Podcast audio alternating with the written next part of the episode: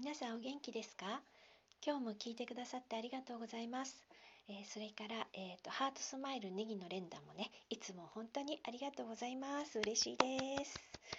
さあ、今日はですね、ピアニスト応援していますの7回目です。というか、だから、えっ、と、もごもごしちゃう。えー今までね、ご紹介してきたピアピアニストさんのその後を追いかけてですねさらに応援していますという企画です。えー、と今日はで最初にまず富山圭介さんです。もういいってって感じ。いやもうねあの一押しなので、えーまず富山さんの、えー応援してます」をねあの聞いていただきたいと思います。えー、と11月12日に、えー、と私新幹線に乗ってですね名古屋行ってきました。というかですね実家が愛知県なので、えー前乗りをしてですねあのお友達に会ってねランチしたりケーキセット食べたりあとは、えーと実家にですねまだまだ少し荷物が残ってて、えーそういうものをですね少し整理整頓したりですねあの実家のメンテナンスをしたりですね 結構働いてきたんですよ。そして最終日に映画最終日が11月12日だったんですけどあの、ね、今回は母と一緒に行くっていうことで母もね初めて白川ホール行ったんですね。であの名古屋の白川ホールっていうのは名古屋にもあの御園座名古屋には御園座っていうねあの歌舞伎をしたりあの演劇したりするホールがあるんですけどそこのねちょっとあのすぐそばにあの白川ホールっていう音楽をねやるホールがあってちょうどね室内楽とかピアノのソロリサイタルにはもううってつけのもうぴったりのホールなんですよ。そこがね本当にあの前回も言いましたけどピアノの音が本当に綺麗にね響くホールでいつもねそこはあの本当にラッキーなんですけど実家があるのであの宿泊費がねいらないのでとりあえず気楽にですね名古屋に行ってあの富山さんのコンサートツアー。今回はね富山さん自体もあの今回のこのプログラムは最後だだったんですね。全国回って、えーっとプログラムはモーツァルトと、えーベートーベンとショパンのピアノソナタだったんですけど、えーその後ですねもう名古屋ありがとう。スペシャルトークも聞いてきました。でもあのスペシャルトークのねお話をしなくちゃと思ってあのワクワクしてるんですけどあの富山さんってあのやっぱり反田君とか拓音君と違ってこう発信がねやっぱりあの少なくってですねコンサートの情報をあの PR する時だけ YouTube に出たりとかねするんですけど普段やっぱりあのもうえー、ともう普通はピアニストさんのプライベートって今まではもう全然わからなかったんですよ。で本当に拓音くんとか反田くんたちがこう発信をするようになってあ今日本にいるんだなとかあこんなカフェでお茶するんだなとか わかるようになったんですけど富山さんわからないのでもう本当にねワクワクしていったんですけど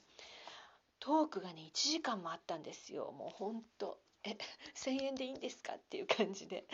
で前半はですねあの本当に大学の先生のお話を聞くような内容だったので私あの母一緒に行きましたけど話わかるかなぐらい な感じはちょっとしました。うん、あのタイトルが私タイトル知らずにチケット買っちゃったんですよね。えタイトル一応あったんですテーマがね富山圭介が語るピアノの魅力と作曲家たちっていうテーマがあってこのピアノの魅力とですねピアノってもだから歴史を遡るともう鍵盤数がね少なかったとか昔はチェンバロだったから強弱つかなかったとかまあそういうなんかまあお話だったんですけどあのそういうものをあの今のこの素晴らしい最新のね技術の入ったピアノでどう表現するかみたいなお話をねしていてあのあとは楽譜なんかもねあのよくあの最近ほんとよくあるんですけど昔弾いてた楽譜と最近出てる楽譜が同じ曲なのに音が違ってたりですね。あので富山さんもやっぱり大学で教えてる時にね学生さんがあの弾いたのを聞いてえそこ違うんじゃない?」って言うと「いやこ楽譜に書いてあります」みたいなことがね多々あってあのご自身もね勉強しながら頑張ってますっていうねお話だったんですよね。で後半はあのちょっとプライベートなお話も聞けてもうねファンとしてはこっからがワクワクだったんですけどあのまああの何年か前だったかな。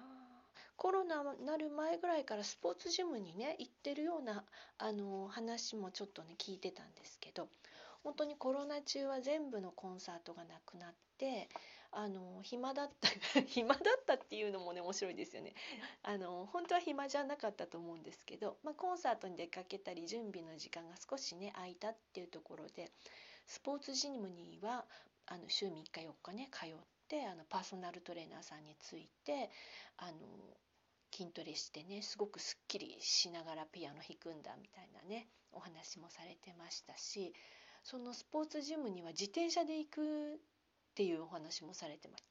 されてましたね。でそれがなんかねあのチャリで行くっていうねこう若者言葉だったので あ若いんですけどあチャリで行くんですけどなんて言って。へえー、と思って。もうね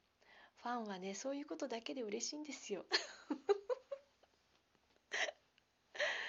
ねあとね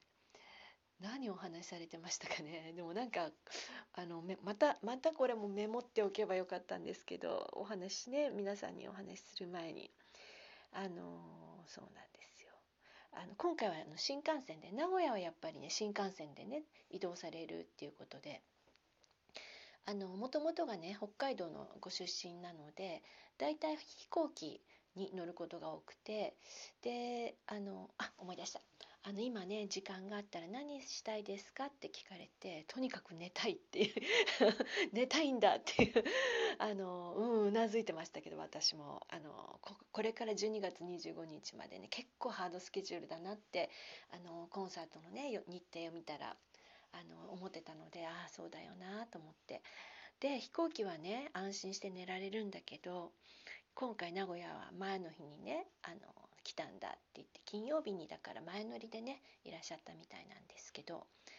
いや新幹線ね新幹線で、ね、寝たらいいじゃないですかって言われてましたけどいや新幹線で寝て起きて福岡だったら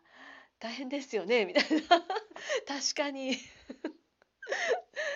まだ新大阪止まりの新幹線だったらまだいいんですけどやっぱり福岡までっていうのもありますからね。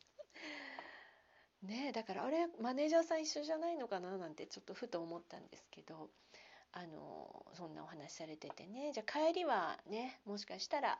東京駅まで乗るんだったら少しねうとうとされたかもしれないですけど名古屋は危険ですねなんて 言われてましたね。ねえ。なんかそういうあのなんてことないお話なんですけどそういうねお話を聞くとあのあそうやって一生懸命ね頑張って練習してあちこち飛び回って演奏会してね今年も終わるんだなと思って。ねであとねそうお父様との会話っていうのもねめったにあのお話聞いたことなかったんですけどあのやっぱりこのピアニストっていうお仕事ってあのまあ時代に左右されちゃうってね今回コロナでもすごくあの感じましたけどお父様があの「来年は仕事あるのか」って。うん、で一応来年はありますみたいな。再来年はあるのかみたいな。再来年は分かりませんみたいな。いや分かりませんって本当はねあるはずなんですけどそうやってね会場をね笑わせてくれたんですけど。あのやっぱりコンサートっていうのはやっぱりコロナみたいにね今回こんなことがあると本当にあのホール自体が閉まっちゃうのであのあ大変なお仕事だなって私もね思いましたけどそれでもですねある意味あの今回のコロナによってあのオンラインのコンサートっていうのも認められるというかあの業界の中でねありだねっていうあのことが浸透して私たちも配信でコンサート聴けるようになりましたしそれこそですねあのえっ、と実家もそうなんですけど名古屋市内であの夜のコンサートだったりすると本当に帰りがね遅くなっちゃうんですよね。ねえあの正直あの市内の地下鉄乗ってる間はいいんですけど皆さんこう散ら散っていくじゃないですかあちこちねそうすると最後の最後も末端になった時にですね電車降りたらバスがないとかねあの田舎ってそう普通にそういうことがあるので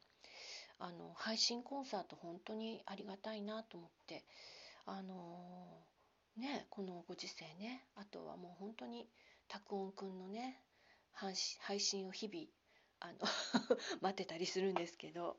あの富山さんね。一押し富山さんです私。もういいって？もういいってって言われちゃうね。あの今度はですねあのまた別のね方のお話もしたいと思うんですけれどあのロンティボー国際コンクールが終わりました。ね。そのお話ねあのまたね長くなってしまうかもしれないので、